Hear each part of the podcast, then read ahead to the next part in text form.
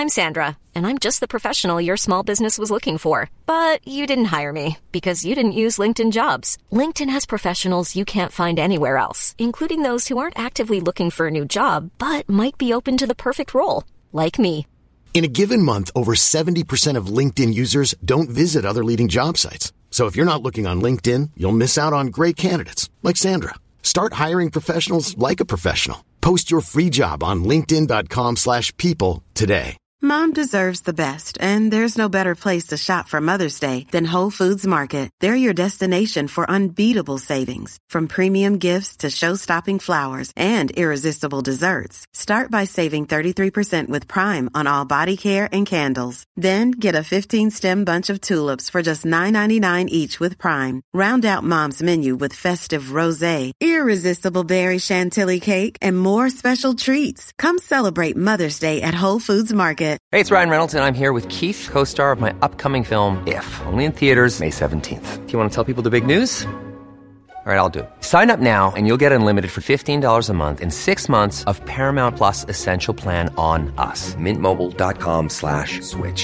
Upfront payment of $45 equivalent to $15 per month. Unlimited over 40 gigabytes per month. Face lower speeds. Videos at 480p. Active Mint customers by 5/31/24 get 6 months of Paramount Plus Essential Plan. Auto renews after 6 months. Offer ends May 31st, 2024. Separate Paramount Plus registration required. Terms and conditions apply if rated PG. God morgon, god middag eller god kväll, min fina lyckovän. Oavsett vilken tid på dygnet det är, så är jag så glad att du vill spendera nästkommande timme tillsammans med mig och veckans gäst. Mitt mål är att sprida så mycket kunskap och inspiration som möjligt om hur du kan påverka ditt eget liv för att bli så lycklig som möjligt. Som en tidigare poddgäst sa, om du lyssnar på Lyckopodden, ja, då vill du garanterat dig själv väl.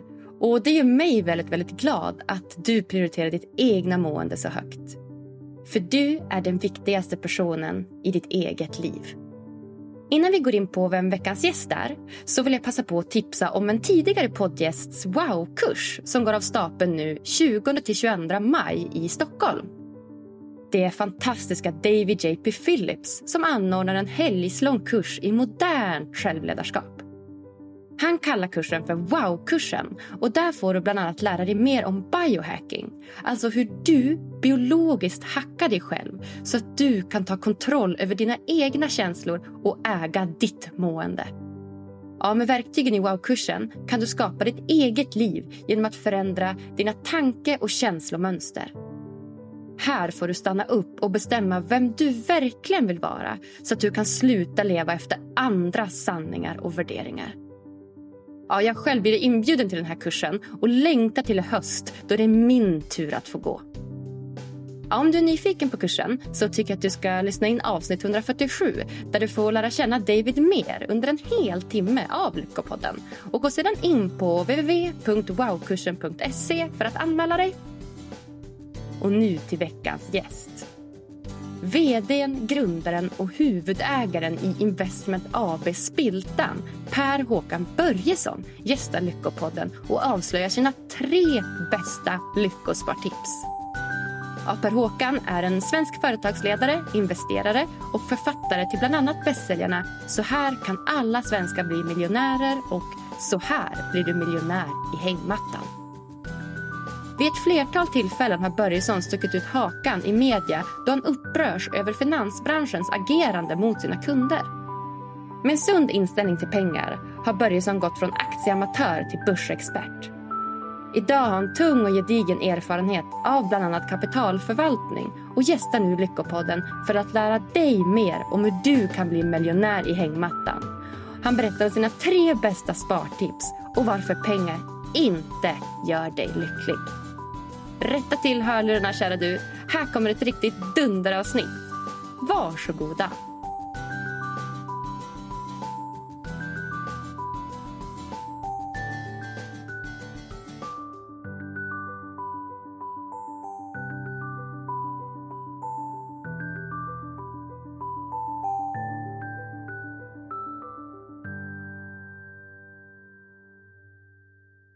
Då är det min tur att säga varmt välkommen till Lyckopodden, Per-Håkan Börjesson.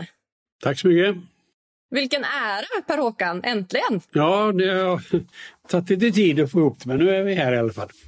Nu är vi här, ja. Kommer du ihåg första gången du kontaktade mig? Ja, det har jag. Nu får du påminna om mig. Ja, det var faktiskt länge sedan. Jag fick ett mejl för dig för typ, var det 2 år sedan någonting, där du skrev att du hade lyssnat på Bodil Jönssons avsnitt om tid. Just det. Nu stämmer det. Ja. Och då, vad skrev jag då? Ja, men det var helt förutsättningslöst. Du skrev hej Agnes, nu har jag lyssnat på avsnitt 123 här tillsammans med Bodil Jönsson om tid. Och det var ett väldigt, väldigt intressant avsnitt. Och sen valde du också att skicka dina 2 böcker till mig. Så här blir det Millionär i hängmattan, tror jag den heter. Just det. Sen så bara skickade de till mig helt förutsättningslöst. Och jag tycker det var så himla fint av dig. Nej, men hon borde där en liten, tycker jag, riktigt bra. Men tiden är vår viktigaste resurs, kan vi ju komma in på. För det hävdar jag inte. Så är det. Om du fick välja då, obegränsat med tid eller obegränsat med pengar, vad hade du valt? Nej, men tiden är vår viktigaste resurs. Om vi ska ta det som då börjar med det, så är det ju så att pengar kan man ju spara, men tid går inte att spara, utan den går ju på varje sekund, tickar på. Och sen är det då en jämlik resurs, va? Det spelar ingen roll hur mycket pengar du har, tiden är lika för oss alla. Och sen är det faktiskt som så att man vet inte hur mycket tid man har. Men man kan få en tegel i sin huvud när som helst, man kan bli överkörd, och ju äldre man blir, desto större chans är att man inte har någon tid kvar, va? Så därför är det faktiskt vår viktigaste resurs, mycket viktigare än pengar och annat. Jag håller helt med dig. Jag är jättemån om min tid. Jag vill verkligen spendera den på rätt saker och vara noga med att jag gör saker som jag mår bra av och inte slösa bort tiden. Jag tycker att tiden är, som du säger, det är vår viktigaste resurs. Mm. Ja, nu är vi överens. Då är vi överens om det. Härligt. Jaha, så här blir du miljonär i hängmattan då. Hur gör du för att bli miljonär i hängmattan då? Ja, det är ju enkelt. Det är det här klassiska rådet att man ska spara varje månad. Sätta av ett belopp, till exempel 10% av de pengarna man får in, och så göra det direkt när man kommer in på lönekontot, och då blir det miljonär så småningom. Och då att man köper en indexfond eller en aktiv fond som verkligen är aktiv, alternativt att man köper egna aktier. Och då är det enkelt, utan det svåra är ju att komma igång, så att säga, att verkligen göra det här. Och sen får man inte göra några misstag då, att man, nu till exempel när det skakar på börsen just nu, då blir man nervös och säljer sina aktier, eller man slutar spara för man oj, nu är det faraffär, men då får man ju mer aktier och mer fondandelar när man sparar när det är sämre tider. Så det är, och sen tror man då, många tror att det här med time, man ska gå ur och in marknaden. Oj, nu har det gått upp här i 10 år. Så säljer man sina aktier och sedan ska man då placera dem under tiden. Och sen när det väl, nu när det är faraffärer, då vågar man inte gå in för att oj, nu kommer Ryssland och invadera hela Europa. Och då vågar man inte gå in på aktiemarknaden. Så därför är standardrådet som är så enkelt att komma igång så snabbt som möjligt. Och sen har vi det här med ränta på ränta då, att man ska börja så tidigt som möjligt. Mm, men som du säger, visst man ska spara varje månad och sådär, och till slut blir du miljonär, men det känns ju som att det är en väldigt, väldigt, väldigt, väldigt, väldigt långt spann. Alltså säg att jag som är 30 då till exempel, säg att jag skulle börja spara nu. Hur mycket behöver jag spara för att hinna bli miljonär inom en överskådlig tid? Vilken typ av fond bör jag använda? Hur mycket avkastning behöver jag? Går det vara mer specifik, konkret ? Ja, det är ju det som är problemet med min modell, att det tar tid, va. Alla kan berika på aktier, men man får inte ha bråttom. Och det är klart att nu sätter av vad svenska folket gör, det är ju att de köper postkodlotter så de ska bli miljonärer nästa vecka, så blir de aldrig miljonärer. Det kostar 170 kronor i månaden och sen håller man på med det hela livet och så blir man aldrig miljonär för att men om du sätter av 170 kronor, då blir det faktiskt, om du räknar med 10% i årlig avkastning, då tar det 40 år. Då har du en miljon. Men om du sätter av då 1700 kronor, om du tjänar 25 000 och får skatt på det, då får du ha då 17 000, 1700 kronor. Då kanske det tar 25-30 år. Alltså det beror ju, om man är säker på att bli miljonär. Det är det som är så fantastiskt. Att det är bara frågan, hur mycket sätter man in och hur lång tid tar det? Där är vi ju inne på någonting. Så att säga att du sparar, 1700 i månaden i 25 år. Va? Och hur mycket avkastning behöver du ha? Då 10%. 10%. Ja, det är vad börsen ger på lång sikt. Brukar den, alltså, om man ser på riktigt långa tidshorisonter så är det ungefär 10%. 8-10%, men det växlar ju. Nu har vi haft fantastiska börsår. Förra året gick i börsen upp 30%, men nu, klart, nu har det gått ner 20% de första 2 månaderna här i januari, februari 2022. Så det är... Och sen är det viktigt också då att när man har kommit upp, det är många som sparar. Du sparar ihop 10 000 eller du sparar ihop 100 000. Så köper du en ny bil eller du åker till Thailand och så är du nere på noll igen. Men om du kommer upp till 1 miljon, då har du 10, om du har 10% i avkastning, då har du ju 100 000 varje år. Just det, då exakt. Då har du en automatisk miljonärsbössa så att säga. Alltså som, då får du 100 000 varje år som du kan spendera och jobba med då.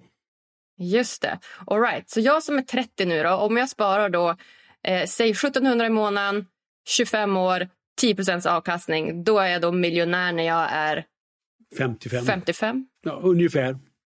Ja, men det är inte dumt. Det är innan pension här. Då har jag ju massa pengar sen när jag går i pension. Just det. Och sen sparar du redan när du tar ut en lön. Ja, då sparar du i din premiepension och du sparar så du har ju redan ett antal miljoner när du är 65 år och du har tjänstepension. Va? Så det är ju saker som du redan har. Men det här är ju lite extra för att få guldkant på tillvaron eller göra någonting riktigt unikt, va?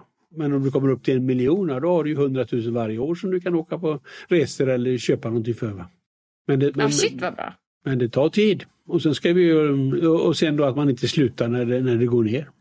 Är du miljonär? Ja, jag har ju aktier i Spiltan då, det här bolaget jag driver och som har gått fantastiskt bra. Va? Så att jag har ju inte ändrat mina levnadsomkostnader som jag har ungefär samma fru och samma lägenhet ungefär, så att det här med när man kommer upp till en viss nivå så är det är inte det som är det viktigaste att säga. Jag har faktiskt också sparat, eller jag sparar också i Spiltan. Jag har också aktier i Spiltan. Ja, så trevligt då. Ja, supertrevligt. Och det är också just för att jag fick de här böckerna av dig för 2 år sedan. Och då, du vet, när jag skulle gå in på Avanza och bara, men gud, jag kan ju inte det här. Så bara, då kände jag igen Spiltan. Jag bara, Spiltan! Nej, men alltså Per-Håkan, han var trevlig. Vi kör! Jag kör så Spiltan trevligt också. Då. Ja, okej. Men det har ju gått fantastiskt bra de sista 2 åren här. Ser du väl om du sparar. Ja, så kul då. Ja, men det är superkul. Ja, men som du säger, pengar. Det är ju alltid ett litet knepigt ämne. Är pengar någonting som ger dig lycka eller inte, och hur mycket pengar bör du ha för att bli lycklig, och är det pengar som verkligen är det som påverkar lyckan? Vad säger du, Per-Håkan? Ja, det krävs ju en viss miniminivå. Om man inte har några pengar alls, va? Då är det ju inte kul. Va? Men när man kommer upp till en viss nivå, det finns sån här lyckoforskning som visar det. Alltså om du har en lön på 300-400 000 någonstans om året, liksom tjänar 25-30 000, då blir marginalnyttan av mer pengar inte så viktigt, va? Och det minskar ju mer du får, så att säga, utan jag tror det är Freud som sa det, att det är arbete och kärlek som man ska ha. Alltså, du lägger ju kanske 8 timmar på ditt arbete, så det är viktigt att det är kul, så du lägger tid på det, och kärlek, att du har familj och vänner och bekanta och folk du kan umgås med. Det är det som gör dig lycklig. Och sen då det här med prylar, och liksom har man mer pengar och ska man köpa mer grejer, men det blir inte, det är alltid någon som, om du köper en fin klocka, det är alltid någon som har finare klocka än dig, eller om du köper ett sommarhus, det är någon som har ännu finare sommarhus. Man ska inte jämföra sig med andra, utan då tycker jag man ska satsa på upplevelser. Till exempel ut och resa med familjen. Det är klart, nu har man ju suttit hemma här under pandemin, och då har jag ju tänkt på alla fina resor jag haft med mina familjer och så vidare, och tänkt på det. Ja, då är det ju ett minne du har för livet, men den här klockan jag köpte för 3 år sedan, den är inte så viktig, va? Utan så att när jag håller föredrag, jag pratar mycket om pengar och sparande, då brukar jag alltid avsluta med det. Ja, det är inte kul att inte ha några pengar, man går till bankomaten och en vecka kvar tills nästa lön kommer, det är slut, man får leva på vatten och bröd. Ja, det är ju inte kul, utan då ska man ju alltid ha en sparad slant. Jag kan göra det eller jag kan göra det, men jag väntar. Det är alltid en avvägning, ska jag göra nu eller inte göra nu, göra en specifik sak. Utan då tycker jag, men sen om man får riktigt mycket pengar, ja, då blir det ju, då får man ju problem. Hur ska man skänka bort dem? Barnen börjar bråka om det här, va? Och det finns ju ett antal exempel på riktigt förmögna. Så man tror ju då att barn och andra ska vara glada för att de får pengar, men det blir snarare tvärtom och det blir bråk och tjafs och gnäll. Utan jag brukar alltid avsluta mina skämta lite grann och säga, ja, man är som lyckligast så att man ska ha lite mer pengar än sina grannar. Då mår man som bäst, så att säga. Så att, och det är alltid relativt vad man bor då, givetvis, men ja. det är min modell.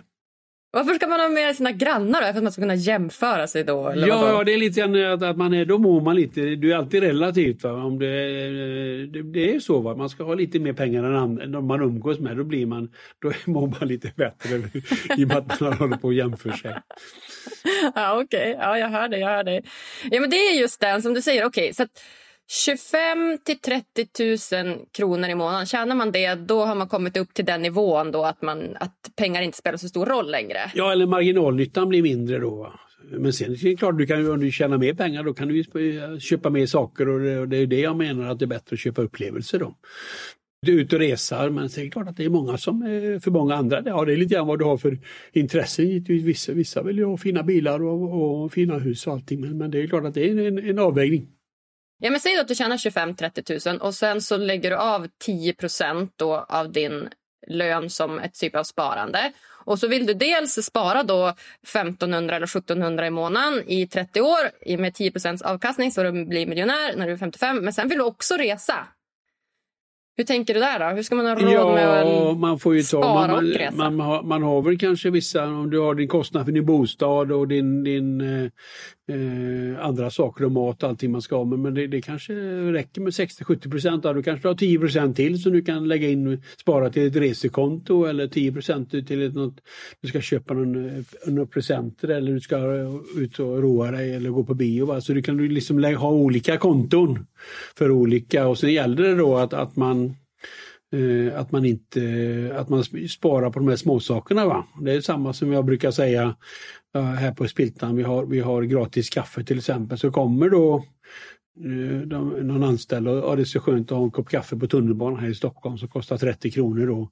Så gånger 5, det är 150 kronor. Det blir 600 kronor per månad. Och det blir ju 1 miljon om 30 år om du köper en kaffe varje dag. Så det är klart, ja, om det är viktigt, klart någon gång, då ska man ju hunna sig det eller köpa en räksmörgås. Men sådana här småsaker så man kan spara in på, då kan man faktiskt kanske spara mer då.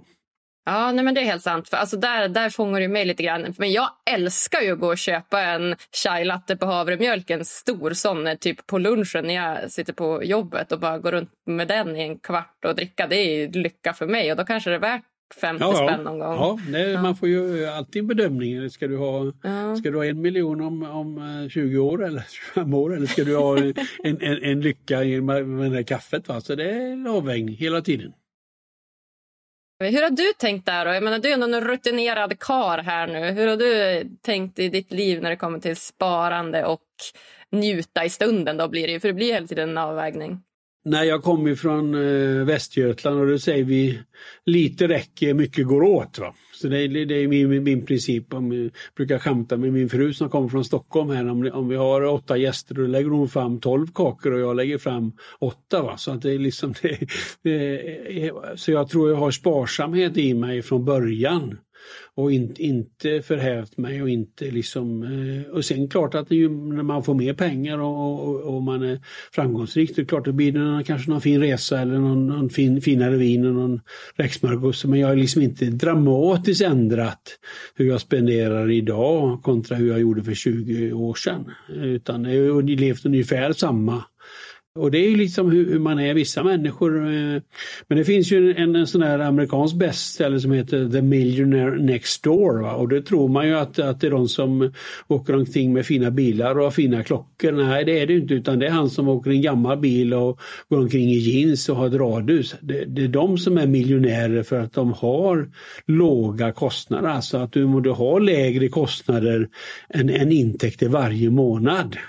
Då blir du ju miljonär så småningom och sparar de pengarna. Men om du liksom spenderar mer än du har råd eller köper grejer. Ja, du kan ju bara se på det här Lyxfällan, det här programmet. Att om du blir stjärna där, ja, det finns ju tragiska öden hela tiden. Att folk köper otroligt mycket. Att de tror att lycka består i att köpa nya videobandspelare och ha prylar. Va? Och då är ju grejen att man måste komma ner så man har lägre kostnader än intäkter varje månad, och då blir det ju miljonär så småningom. Sen är det hur mycket kan du spara. Det finns ju vissa som, det är till exempel han Gunther Mårner, han är ju extremt sparsamt och har som är vd för företagaren. Han är lite kul, han sparar ju ihop, sparar ju hela tiden. När han var vd där, när han var 28 år gammal, då sparade han kanske 80% av sin lön, i och med att han, det är klart att om du är student till exempel och så börjar du jobba, och ja, du ökar din då kanske bara 10-15 000 i studiebidrag och lön,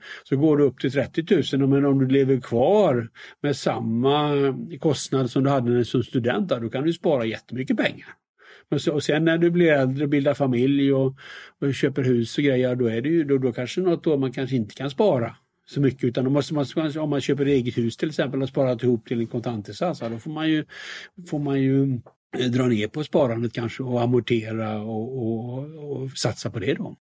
Är inte det sjukt om vi går tillbaka till Lyxfällan? Finns det något program i Sveriges historia som har kunnat göra så många säsonger? Alltså det tar aldrig slut. Det är nya programledare, det är nya fall hela tiden. Ja, det är ju tragiskt, men det är många som sätter sig själva i skuld och börjar det här med att köpa saker och man har ett habegär att man ska ha många prylar, och då blir det ju lätt att man börjar med det. Va? Så det är klart hela tiden att folk sätter sig i skuld, och sen lånar man pengar, och då kanske man betalar 10-20% i ränta på de här olika lånen som man har, och det är sms-lån och annat, så det är ju tragiskt, men det är bara att konstatera att så är det.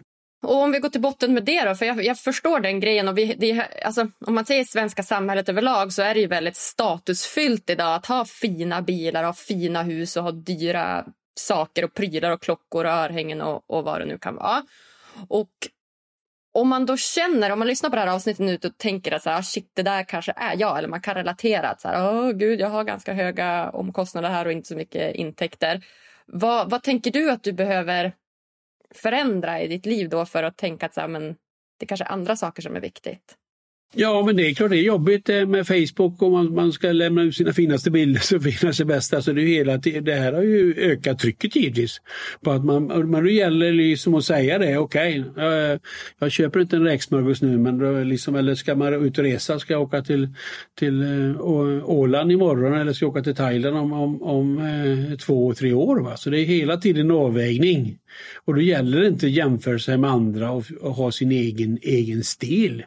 Att jag sparar de här pengarna och jag struntar i köpa de här prylarna och sen kanske, just som jag sa tidigare, satsa på upplevelser och ut och ha roliga. Sen ska man ska ju leva också, man ska ju inte bara hålla på, det finns ju de som sparar, det finns den där FIRE, Financial Independent Retire Early, liksom, det finns en amerikansk, det finns några som har skrivit böcker i Sverige också, liksom att man ska spara ihop så mycket, lever extremt snålt till man är 30-40 år, och sen ska man då gå i pension och bli pensionär, men det tror jag inte heller på, utan jag tror att man har det här med arbete är viktigt, att man har ett kul arbete och liksom inte gå och göra någonting och liksom spela golf och dricka vin på luncherna. Jag tror inte att man mår så bra av det heller, utan jag tror man ska liksom hitta ett bra arbete, och då kan man ju spara hela sitt liv.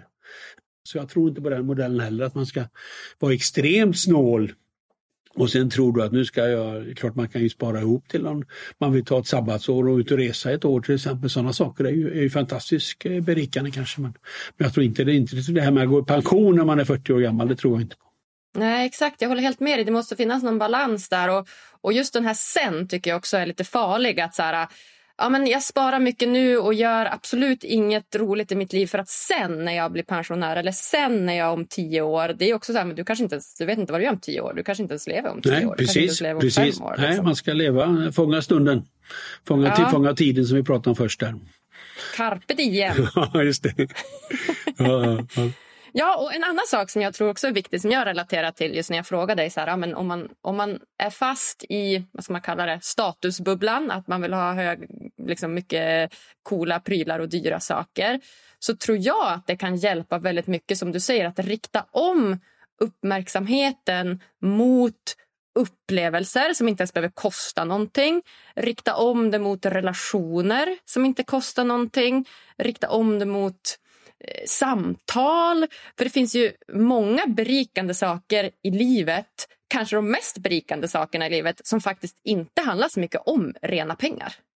Nej, precis. Jag brukar ju säga det här med pension, alltså man sparar till sin pension så att säga, och det är klart det finns ju inget rätt och fel, va? Liksom, ja, jag är ju något pensionsålder, men jag jobbar ju på och får lön, så jag behöver ju inte ha någon pension egentligen, för jag är min plan, så vet man inte hur man åldras och man blir gaggig, va? Men det är min plan, men det finns ju inget rätt och fel. Men om du ska ut och resa och spela golf, det har jag ju några som jag känner som de lägger ju...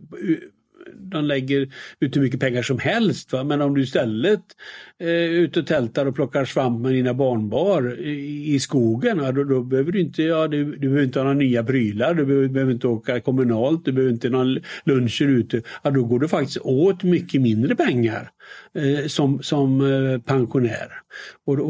Men det är ju helt olika vad vill du ha för liv så att säga som pensionär, och det måste, vet man kanske inte för man är 50-55 år, kan man börja fundera på det.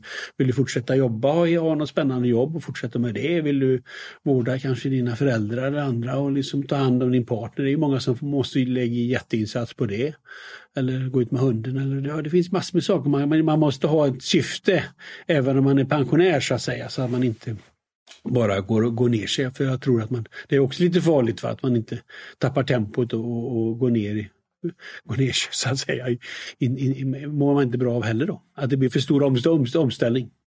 Nej, men verkligen, det har jag tänkt på många gånger, att den liksom livsförändringen, att gå från att ha arbetat i 25-30 år heltid till att bara plötsligt en dag puff, gå i pension och sluta jobba och liksom inte göra något. Den omställningen kan jag tänka mig är väldigt utmanande. Och som du säger, vi alla människor vill ju ha ett syfte, en mening med livet.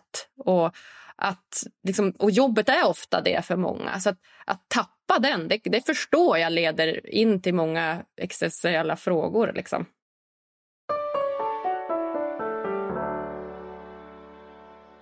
Veckans avsnitt är sponsrat av Paradiset, upplevelsebad, spa och träning i Örnsköldsvik. Mysiga Örnsköldsvik, ja, eller Övik som det kallas till vardags. Det är en liten, gullig och bergsbenägen stad som ligger ungefär 1 timme söder om Umeå. Hit tar du det lätt med tåg från Umeå eller med bara 1 timmes flyg från Stockholm om du bor där. Och jag och min fina, fina vän Saga, vi hade turen att få upptäcka Paradisets spa tillsammans förra helgen. Och om vi blev överraskade, vilket ställe! Så mycket nya spa-upplevelser som ingen av oss någonsin hade varit med om förut. En sån upplevelse var definitivt saltgrottan. Har ni någonsin upplevt en saltgrotta förut? Saltgrottan, det var alltså en grundpool med salterat vatten, vilket gör det möjligt att uppleva total viktlöshet. Ja, att flytta runt där i vattnet med stängda ögon, det stängde av mina sinnen på ett sätt som gjorde det mycket enklare att koppla bort omvärlden för en stund och lämna plats till det fantastiska nuet. Till tiden och rummet som sker exakt just nu. Till njutningen, till kroppen, till upplevelsen. Det var så vackert.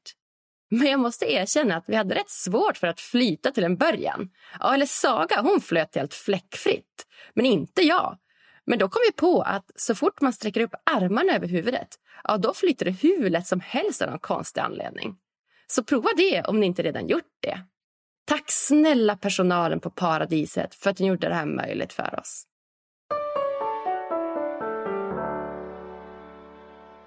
Om vi går tillbaka då 25-30 år i tiden för dig här då, Per-Håkan. Hur kom det sig att du var så intresserad av pengar och sparande och började göra det du gör? Ja, jag har ju levt, min far var ju företagare så jag hade väl lite grann i blodet så att säga. Men sen de första, tills jag var 42 år gammal och då var jag ju liksom, ja, jag har ju läst ekonomi både i Sverige och USA. Så då, klart jag köpte lite aktier och var lite intresserad men ingen sådär. Då hade jag ju ett annat jobb och hade fokus på det. Men sen startade den här aktieklubben Spiltan då när jag flyttade hem från USA när jag var drygt 30 år gammal. Och sen då 1996. Där då läste jag den här boken om första riktigt bra biografin om Warren Buffett som är världens bästa aktieplacerare. Och när jag läste den där boken, det är ju så här man ska göra. Man ska köpa, behålla, man ska vara långsiktig och inte ha så mycket transaktioner och köpa och behålla. Det var liksom, och sen dess har jag då försökt följa de där principerna. Och i samband med det så gjorde vi om den här aktieklubben till ett investmentbolag och började jobba heltid med Investment AB Spiltan då. Så det var ju liksom hur jag startade. Och då en annan fördel jag hade kanske att man jobbar i en bransch. Man blir påverkad om man gör som alla andra, men jag har ju liksom inte jobbat i finansbranschen på samma sätt utan jag har ju läst till mig, om man åker till USA eller England så finns det hyllmeter med privatekonomisk litteratur som jag köpte när jag var ute och reste och lärde mig, läste på och så är klart att jag hade läst om Buffett och då var ju den filosofin att försöka hitta liknande böcker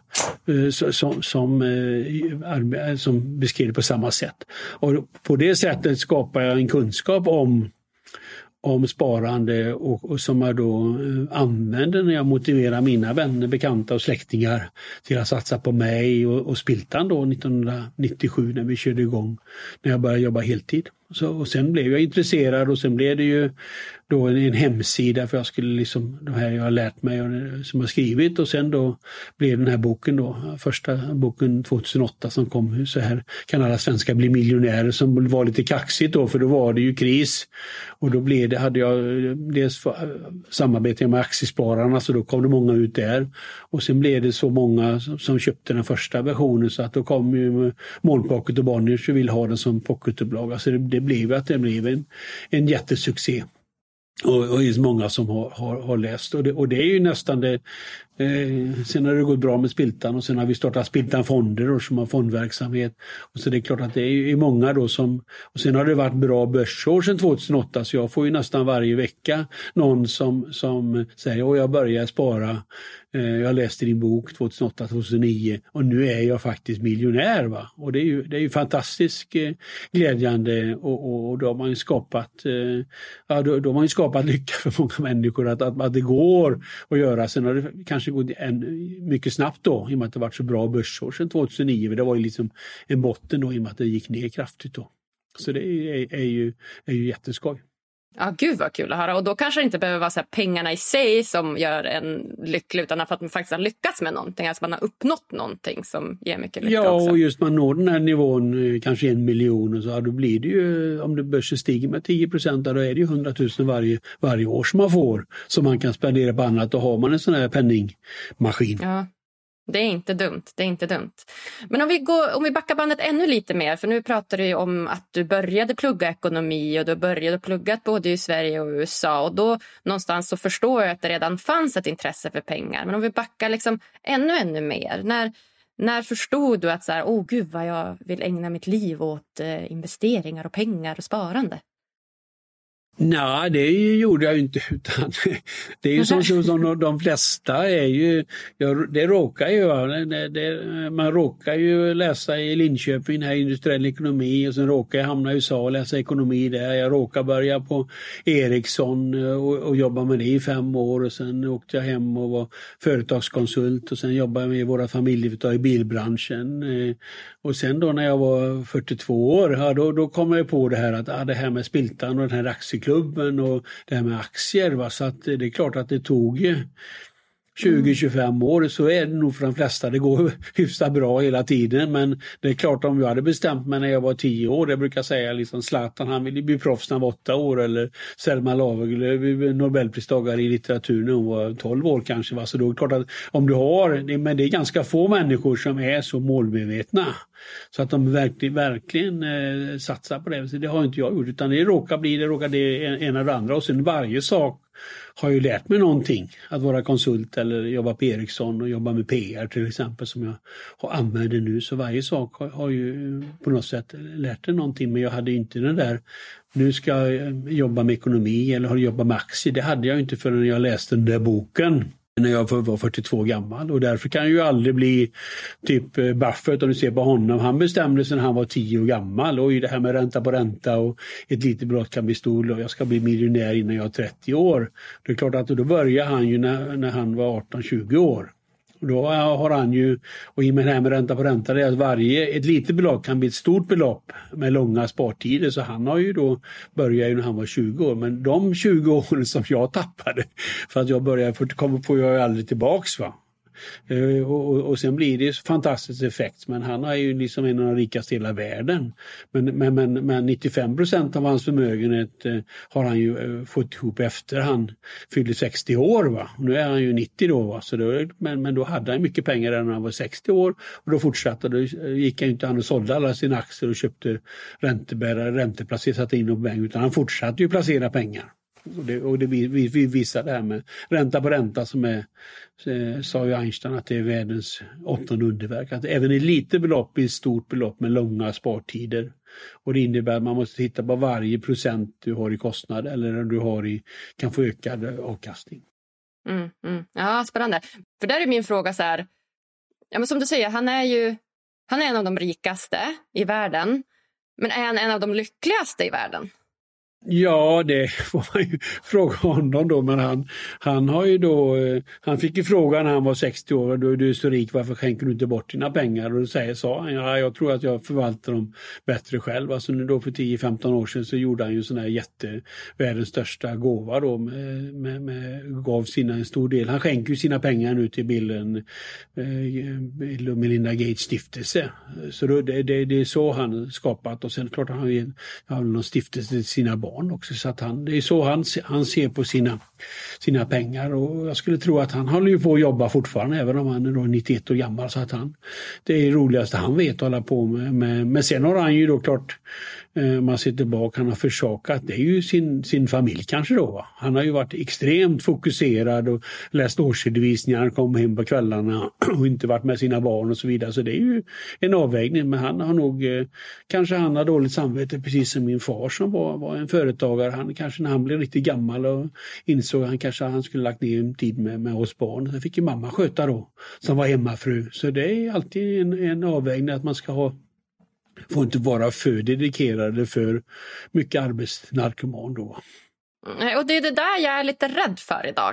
Alltså att man just vill jobba, tjäna pengar. Och sen då när man väl lägger det på dödsbädden så bara, oj, men hoppsan, jag glömde ju bort det viktigaste i livet. Relationer, familj, upplevelser, närhet. Alltså att man verkligen inte får glömma bort det. Så här, ja, det är klart att man alltid behöver pengar för att överleva. Men som du säger, hur mycket pengar behöver du egentligen? Och hur vill du prioritera din tid då, som faktiskt är vår viktigaste resurs där? Ja, det är en avvägning, och det gäller väl att ha en, man ska inte bara arbeta, man ska liksom vara med familjen och tänka på det också. Sen är det alltid svårt om man har något kul jobb och man är dedikerad, och då är det klart att det är alltid en prioritet. Så att jag har väl försökt vara, tycker jag, hyfsat bra. Men det är möjligt att min hustru har ju tagit mycket mer. Jag har ju tre barn, har ju tagit mycket mer tid med dem än jag har gjort givetvis. Det är tur att man kan ju påverka hur man vill leva. Så att om man då kommer på att säga, oj, nu jobbar jag alldeles för mycket, nu vill jag vara ledig. Då har man kanske möjlighet att vara det då. Nej, men det är ju om du sparar ihop pengar, då kan du ju faktiskt ta ett sabbatsår, eller du behöver inte, liksom, då får du frihet. För egentligen när du är anställd, ja, då säljer du din tid. Det viktigaste då, säljer du din tid till någon annan som får tjäna pengar på det du producerar. Va? Och det är klart att då kan man ju hävda att det allra bästa är ju att placera egna pengar och leva på det så att säga. Än att man får ju bara en lön och det är någon annan som tjänar massor med pengar på att du arbetar. Exakt. Och det där har jag personligen haft ganska svårt för att trivas i, alltså det ekonomiska systemet om man kallar det så. För om du är anställd på ett företag, då byter du rent av en timmes lön mot en timmes tid. Så din tid är värd så här mycket pengar. Och då blir du ganska låst i systemet att du kanske behöver jobba heltid och 8-17 för att komma upp i en viss summa så att du har råd att överleva. Så det jag märker nu när jag då driver företag, jag har ju valt att satsa mer tid på den här podden för att kunna utveckla det till en plattform med mer produkter och tjänster. Och det jag märker då är att jag byter ju inte tid mot pengar på samma sätt, utan jag byter ju ett värde mot en peng. Och det förhållningssättet trivs jag mycket bättre med. Förstår du vad jag menar då? Ja, du bygger upp om du bygger upp mer lyssnare och du bygger upp ett värde. Och då är det klart att när man är entreprenör och är ett eget bolag, det viktigaste du har är ditt eget bolag. Då blir din pensionsförsäkring och du kan ta ut lite lön då, så att du får sån här socialförsäkring och pensionspengar maximalt. Som egen företagare ska man inte ut en lön på runt 40 000, 42 000. Då har du max när det gäller det och sen har du ingen hög marginalskatt. Och sen de pengarna, om du kan dra ännu mer pengar, ja, då kan du bygga upp kapital i ditt bolag och då kan du så småningom då kanske du inte behöver jobba så mycket då. Och det är samma det här med passiva inkomster, alltså om du har en aktieportfölj som då på 100 000, det ger ju 10 000 varje år. Va? Eller om du har 200 000, det ger ju kanske 20 000, det är ju en månadslön varje år. Som du har utan att då tjänar du pengar även när du sover för att du har passiva inkomster. Och på samma sätt är det ju att, som ett råd jag har också, är att man har en egen bostad. Och det är liksom när man frågar folk, vad är din bästa affär? Jag köpte en villa, jag köpte en bostadsrätt. Och det är klart att det har ju varit fantastiska affärer och priserna på bostäder stiger. Då har du betalat in till dig själv, amorterat och betalat ränta och någon avgift, kontra om du bor i ett hyreshus där det är någon annan som blir miljardär för att man har hyresrätter då. Så det är, ja, men exakt. Då får du också en passiv inkomst kan man säga då, att du bygger upp genom att då sparar du till dig själv istället för att betala en hyra. Ja, men verkligen, verkligen. För att det som händer nu då, så är att jag är lite bokade föreläsningar nu då, som jag ska hålla i för olika, dels skolor och organisationer, vilket känns skitkul. Och den föreläsningen är ju oftast på en timme. Men den pengen jag får motsvarar liksom inte en timme. För jag ska ju förbereda mig och göra ett jättestort jobb och så vidare och så vidare. Men det jag menar bara att den timmen motsvarar inte då typ 170 kronor timmen som det är på ett vanligt jobb. Utan då får jag ju liksom jag tar ju betalt för värdet jag ger. Och jag trivs så mycket bättre med det förhållningssättet. Och sen anledningen till att jag har börjat vill jag utveckla podden till en plattform och göra det som till en ekonomisk plattform då, som jag ska kunna leva på. Det är ju inte för att liksom, jag vill tjäna pengar i sig, utan det är för att jag vill ju kunna fortsätta driva den här podden. Alltså jag vill ju kunna lägga min tid på den här podden, på att kunna ge kunskap och inspiration till andra när det kommer till just lycka och välmående, olika perspektiv. Och för att jag då ska ha möjlighet att göra det här till så stor grad som jag gör, så behöver jag ju få en inkomst. Så där stod jag ju verkligen och vägde lite grann på två ben. För först när jag studerade, då hade jag ganska mycket tid till att driva den här podden som en hobby, på hobbynivå. Men sen då när jag stod inför så här, men vänta, nu måste jag börja jobba, och antingen då så behöver jag jobba heltid för att få ihop en lön, och då kan jag ju inte driva podden om jag ska jobba 8-17. Men om jag kanske gör någon kombination som jag gör nu, att jag dels jobbar med podden och dels jobbar på en anställning, men då har jag faktiskt möjlighet att fortsätta. Så att någonstans blir det krasst så att jag behöver ju också kunna tjäna pengar på den för att kunna fortsätta med den, och det vill jag ju verkligen göra. Ja, men det låter ju vettigt. tycker jag. Vad bra. Det är bra att höra det från en sparexpert och att jag inte är helt ute på villovägar. Kan alla starta ett aktiebolag?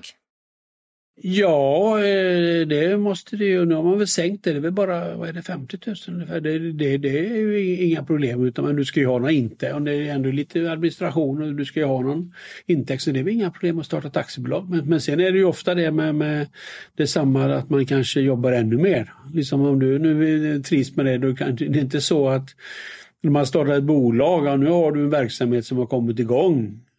Och du har kunder och du är med, men liksom annars är när man startar någonting och du har en briljant idé och det ska förändra världen, då är det ju, vi håller ju på och investerar i bolag, och då är ju den lärdomen som vi har gjort efter hållit på med det 20 år att allting tar längre tid och kostar mer pengar. Så det är ju problemet då när man startar eget och man gör, det är också vad man är för, vill man liksom, de flesta företagare skapar någonting för att de vill förändra någonting och kanske inte för att de ska bada i pengar så att säga, i champagne som kanske politiker tror att man, utan man vill ju skapa något eget och då blir det förhoppningsvis en effekt av det.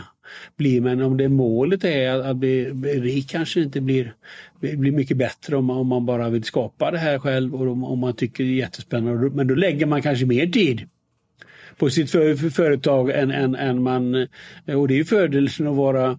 Det är många som jag tycker jag känner som har verkligen gillat att ha varit anställda. Och liksom, du kommer in klockan 5 och du kan läsa tidningen och du kan spela golf och du behöver inte ha med det. Men som företagare har du med dig ditt bolag och funderar hela tiden. Så det är ju två olika sätt att leva. Och det måste man var och en avgöra vad man tycker är bäst då. Kan alla starta ett investmentbolag?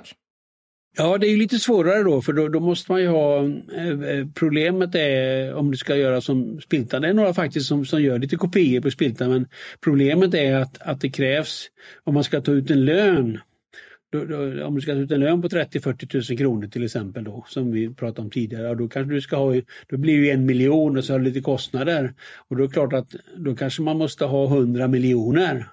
1 miljon, det är 1%.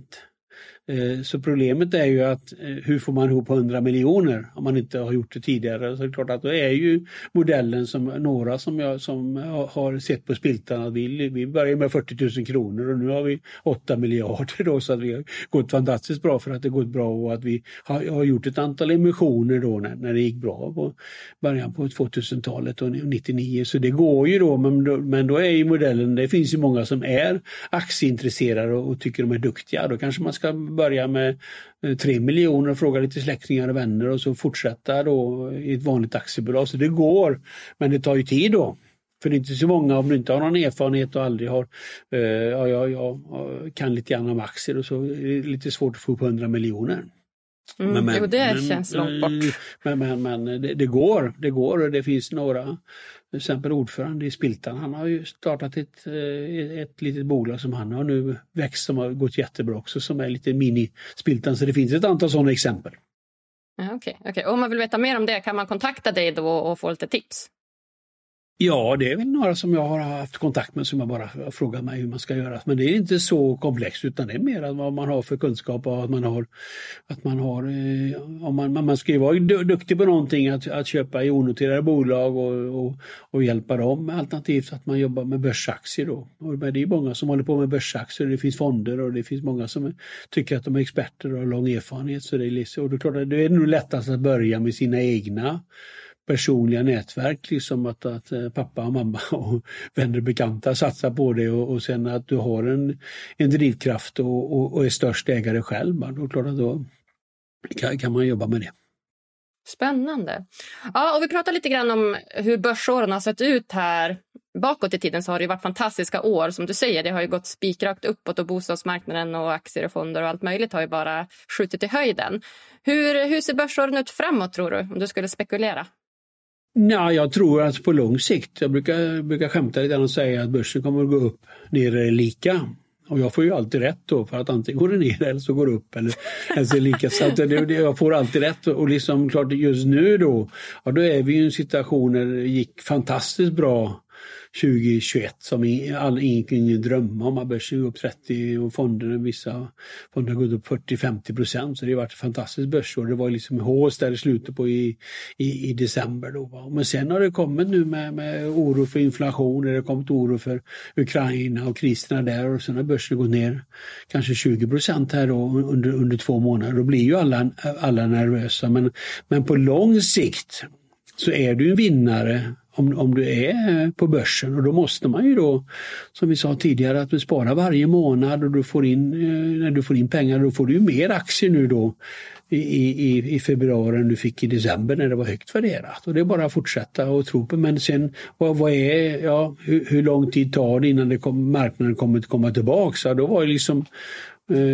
i mars 2020 när pandemin kom, och då rasade det också med 30% under, men det tog ju bara 3-4 månader, det var det tillbaks. Men när det kom kris i början på 90-talet, den här fastighetskrisen, när jag var ju med också, var egen företagare då, tog det 3-4 år innan det kom tillbaks. Va? Så att och samma 2008 var det ju nedgång också, som var kraftig under 2008, men sen 2009 då gick i börsen upp 50% igen. Va?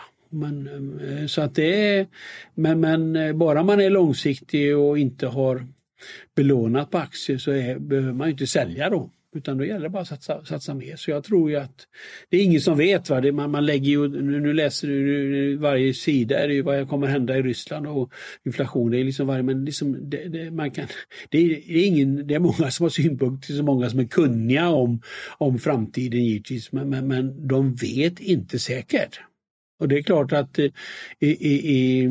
i januari 2020 då såg allting bra ut och det var bra världsekonomi. Det var ingen som läste om pandemier och att det skulle liksom förändra hela världen under 2 år. Och även om det fanns spanska sjukan under 1920-talet, det var ingen som pratade om det. Eller när tsunamin kom, det var ju liksom, det var ingen som pratade, liksom, det var ju 2004, det var ingen som pratade om tsunami, jag hade aldrig hört ordet förut, men de som bodde på någon ö där i Söderhavet, de visste ju om att när det blir jordbävningar då kommer det, de lärt sig av sina förfäder. Så det är klart att det finns en kunskap om vad som kan hindra, men framtiden är alltid osäker. Och då måste man inse det, så då är det klart att då är det ju lite grann Men problemet är om du då tror du är nervös och det kommer att gå åt fanders allting, om du sätter in pengar på banken, och då har vi låga räntor, då får du ingen avkastning, då får du 0 eller 1 eller kanske i bästa fall 2% i avkastning. Och liksom, det är ju en sån här gammal regel, 74-regeln, alltså du delar din årliga avkastning med 74 med din årliga avkastning, så 2%, då tar du 30 eller blir det 37 år, va? Men om du får 10% i avkastning, då tar du ju 7 år och dubblar dina pengar. Så det är ju matematiken, och då måste man ha aktier och aktieandelar. Men då är det nackdelen med det att ett enkelt år kan det gå ner 30-40%. Nu har det gått ner 20%. Kanske går det fortsätta ner eller inte, det är väl ingen som vet. Men då måste man ha och ta det där. Och om man är nervös för det, då ska man ju ha liksom en mix, kanske ha 70% aktier och 30% obligationer om man är nervös för det. Eller om man blir äldre framförallt, då kanske man tar råd och ser sin portfölj gå ner eller sin pension halveras. Då måste man ju också ha mindre risk. Men om man är i din ålder och liksom du är ju 35 år tills du kanske inte ska gå i pension då, och sen lever du ju 30 år till. Det är 65 år som du potentiellt innan du ska spendera dina pengar. Om du då missar 1% i årlig avkastning, det kanske är 70-80%. Alltså 1% i avkastning kanske är 70-80% av ditt slutresultat. Så det är klart att om du då sparar och har pengarna på banken i 70 år. Va? Och det är samma om man sparar till sina barn. Det är ju samma, då måste man också ta en risk. Man ska köpa sin första lägenhet om 30 år, då måste man ju ha aktier eller aktiefonder för man ska få en bra avkastning. Så håll ut då. Alltså, gör inga förhastade liksom beslut och ta inte ut dina pengar direkt när börsen går ner lite grann, utan försök se det långsiktigt. Är det det du vill säga? Ja, det är modellen. Vilka är dina 3 bästa spartips till mig som är 30? Ja, det är ju det som vi sa förut, att spara varje månad, så att säga månadsspara. Och då är klart, antingen köper man en indexfond, för då får man samma avkastning som börsen. Det är en modell. Och sen om man inte är kunnig, ja, då ska man ju välja en aktiv fond som verkligen är aktiv. Ja, det finns ju fondförvaltare som är duktiga och som har visat sig historiskt. Ja, då betalar man mer avgift, men om de har visat att de klarar av det här. Men så är problemet att det finns dolda indexfonder. De säger att de ska välja ut de värsta, men de vågar inte. Eller framförallt stora förvaltningsorganisationer gör inte det. Då ska man försöka undvika dem då. Vad rekommenderar du för indexfonder? Ja, det är ju, jag tror ju på Sverige och svenska indexfonder då. Så som, det finns ett antal sådana, både med låga avgifter och Investment AB Spiltan. Spiltan fonder har ju en aktiefond, investmentbolag som köper svenska investmentbolag som har låg avgift, som är en smart indexfond då.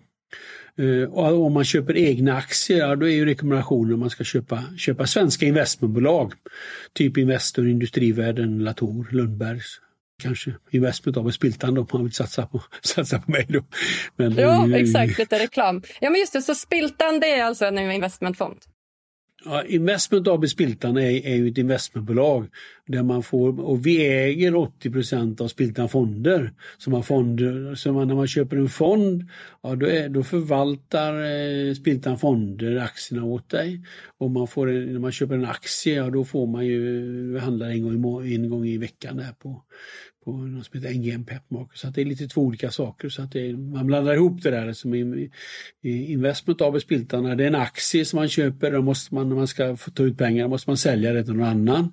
Men i en fond så förvaltar då till exempel Spiltan fonder de här aktierna åt dig, och sen när man vill ha ut pengarna, då säger man till, så tar det 3-4 dagar, så får man tillbaka pengarna då. Så ditt första bästa spartips, det är spara varje månad, gärna i en indexfond. Andra bästa spartips då till mig som 30 år? Ja, det är ju om man har lite mer pengar att köpa svenska investmentbolag då. Och sen då ha lägre kostnader och intäkter varje månad. Låga kostnader / intäkter. Jag skriver upp här så att jag kommer ihåg det här till framtiden. För det är någonting som jag är rädd för generellt. Det är de här höga månadskostnaderna. Alltså jag avskyr ju såna här saker man ska betala varje månad. Du vet, avbetalningar eller leasingbilar varje månad. Eller inte vet jag, nu har jag ju mobilabonnemang. Det är svårt att komma ifrån. Men allt det här som du behöver betala varje månad, det är så här, det gör typ inte jag. Alltså då betalar jag hellre 10 000 direkt än att behöva ha något varje månad. Jag tycker den är så tung för ekonomin att ha så mycket utgifter. Ja, det gäller att fundera på det. Vad är det man verkligen... Klart, en mobiltelefon måste väl alla ha. Om man vill ha bil, då kostar det en månadskostnad. Eller, men det är ju exempel... Nu är det bra att gå och ha sådana här satskort till exempel. Det är ju bara autogiro, 300-400 kronor. Men ja, då gör inte jag ut. Jag är ute och går på morgonen istället och har lite gymnastik när jag kommer hem. Jag har gubbar på stan här. Va? Så då sparar jag ju 300-400 kronor varje månad. Och många som började där i januari, så nu är de aldrig där. Va? Ja, det är ju en kostnad du kan ta bort då. Men det är klart att annars, om du verkligen utnyttjar det och det är viktigt för din hälsa, så det är ju också en bra, viktig utgift man ska hålla sig i form. Alltså men det är en avvägning. Men det är många som har en sån där avgifter som man inte utnyttjar då. Ja, men verkligen. Och det är samma sak med gym där. Alltså gym, jag har inget gymkort idag. Jag älskar att träna, men jag springer väldigt mycket och ute och tränar mycket och åker mycket snowboard och så. Så jag tränar ju andra former. Men jag drar mig från att köpa gymkort för att det är alltså 3-4, jag tror att de kostar mer. Alltså det är så här 500-600 kronor i månaden om du vill gå på ett gym som har pass till exempel. Och jag tycker att det är för mycket att lägga i månaden. Då betalar jag hellre typ 6 000 per år. Alltså bara mentalt tycker jag att det känns bättre än att lägga de här 500-600 i månaden. Det är så... Ja, det är lite olika där. Ha, spännande då, Per-Håkan. Jag tänker att vi ska hoppa in på de sista frågorna här innan vi lämnar varandra, du och jag. Och den första frågan är ju då, vad gör dig riktigt lycklig? Ja, det är väl en resa eller en promenad med familjen och något sånt där. Va? Det tycker jag är gott glas vid hemma och vänner och bekanta. Det tror jag är det som jag trivs trivs bäst med. Och sen är det klart att det som jag nämnde tidigare, när man kan göra att folk blir glada och lyckliga tack vare att de har följt mina råd, för det svåra är ju att komma igång och verkligen göra det här, att man har sådana här, ja, jag ska göra det nästa dag, och man orkar inte, då när man ser att man har lyckats med de här enkla råden som ändå, och det var lite, det fanns inte så många böcker, så det är liksom, och att det kom ut så många, det blev ju, alltså, det är jättekul att det är många som hör av sig. Om du fick ge lyssnarna en utmaning som de kan göra varje dag för att bli lite lyckligare, vad skulle det vara då? Ja, då är ju en daglig motion tror jag bra, va? Ute och gå, så där har jag ju lite gäng av farbröder som är ute och promenerar nästan varje morgon faktiskt. Det är ju en sak, och då blir det trevligt att prata och grejer det, va? Och sen är det väl att man ska ha ett arbete som är kul, va? Så att man inte sitter och håller på med något bara för man ska få en lön, utan man ska byta ett arbete. Det är lite tråkigt, man hör folk som har jobbat hela sitt liv och sen har de aldrig varit här, har det varit roligt? Nej, det är ju tragiskt att man gör något så bara för man ska få en lön, utan då gäller det väl att hitta någonting som man tycker är roligt och ha det jobbet. Det tycker jag är en annan viktig sak. Tycker du att man ska jobba heltid 8-17 varje dag? Ja, men det är ju själv, det är ju, vill man vara egen företagare och kanske lägga ännu mer tid, eller vill man ha liksom, det är ju en man har ett kul jobb, men samtidigt vill man ha det här, man vill släppa allting och har andra fritidsintressen och plocka blommor eller spela golf eller vad man vill göra, ja då är det ju, vissa människor verkar trivas jättebra med det.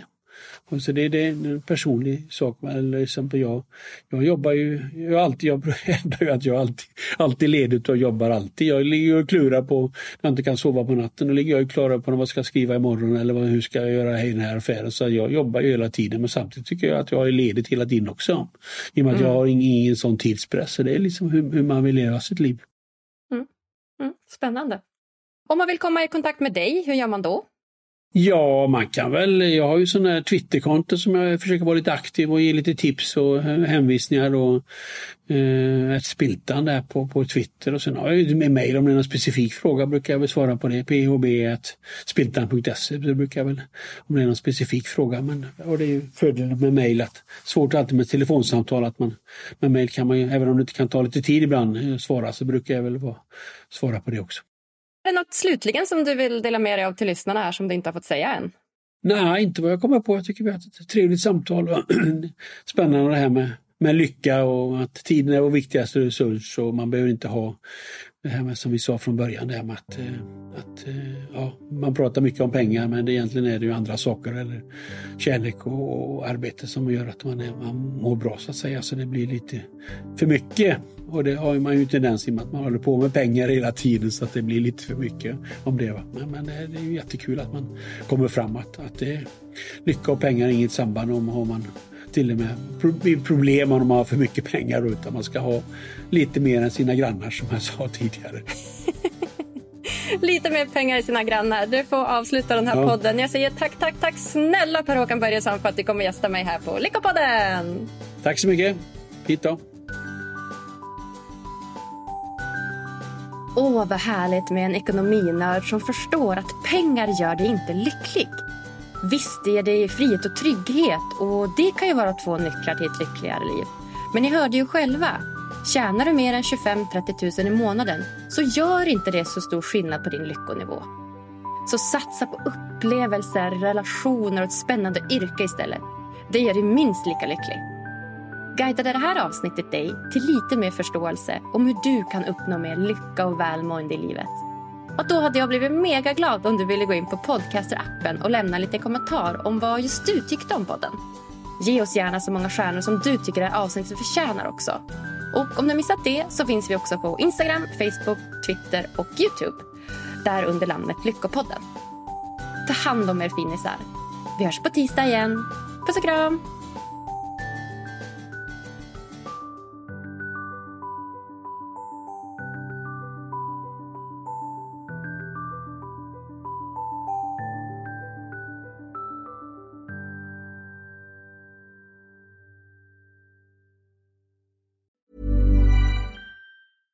Imagine the softest sheets you've ever felt. Now imagine them getting even softer over time. That's what you'll feel with Bowl and Branch's organic cotton sheets. In a recent customer survey, 96% replied that Bowl and Branch sheets get softer with every wash. Start getting your best night's sleep in these sheets that get softer and softer for years to come. Try their sheets with a 30-night guarantee. Plus, get 15% off your first order at bowlandbranch.com. Code BUTTERY. Exclusions apply. See site for details. Planning for your next trip? Elevate your travel style with Quince. Quince has all the jet-setting essentials you'll want for your next getaway, like European linen, premium luggage options, buttery soft Italian leather bags, and so much more. And is all priced at 50 to 80% less than similar brands. Plus, Quince only works with factories that use safe and ethical manufacturing practices. Pack your bags with high-quality essentials you'll be wearing for vacations to come with Quince. Go to quince.com/pack for free shipping and 365-day returns. Hi, I'm Daniel, founder of Pretty Litter. Did you know cats tend to hide symptoms of sickness and pain? I learned this the hard way after losing my cat, Gingy. So I created Pretty Litter, a health monitoring litter that helps detect early signs of illness by changing colors, saving you money and potentially your cat's life. Pretty Litter is veterinarian developed, and it's the easiest way to keep tabs on your fur baby's health right at home. Go to prettylitter.com and use code ACAST for 20% off your first order and a free cat toy. Terms and conditions apply. See site for details.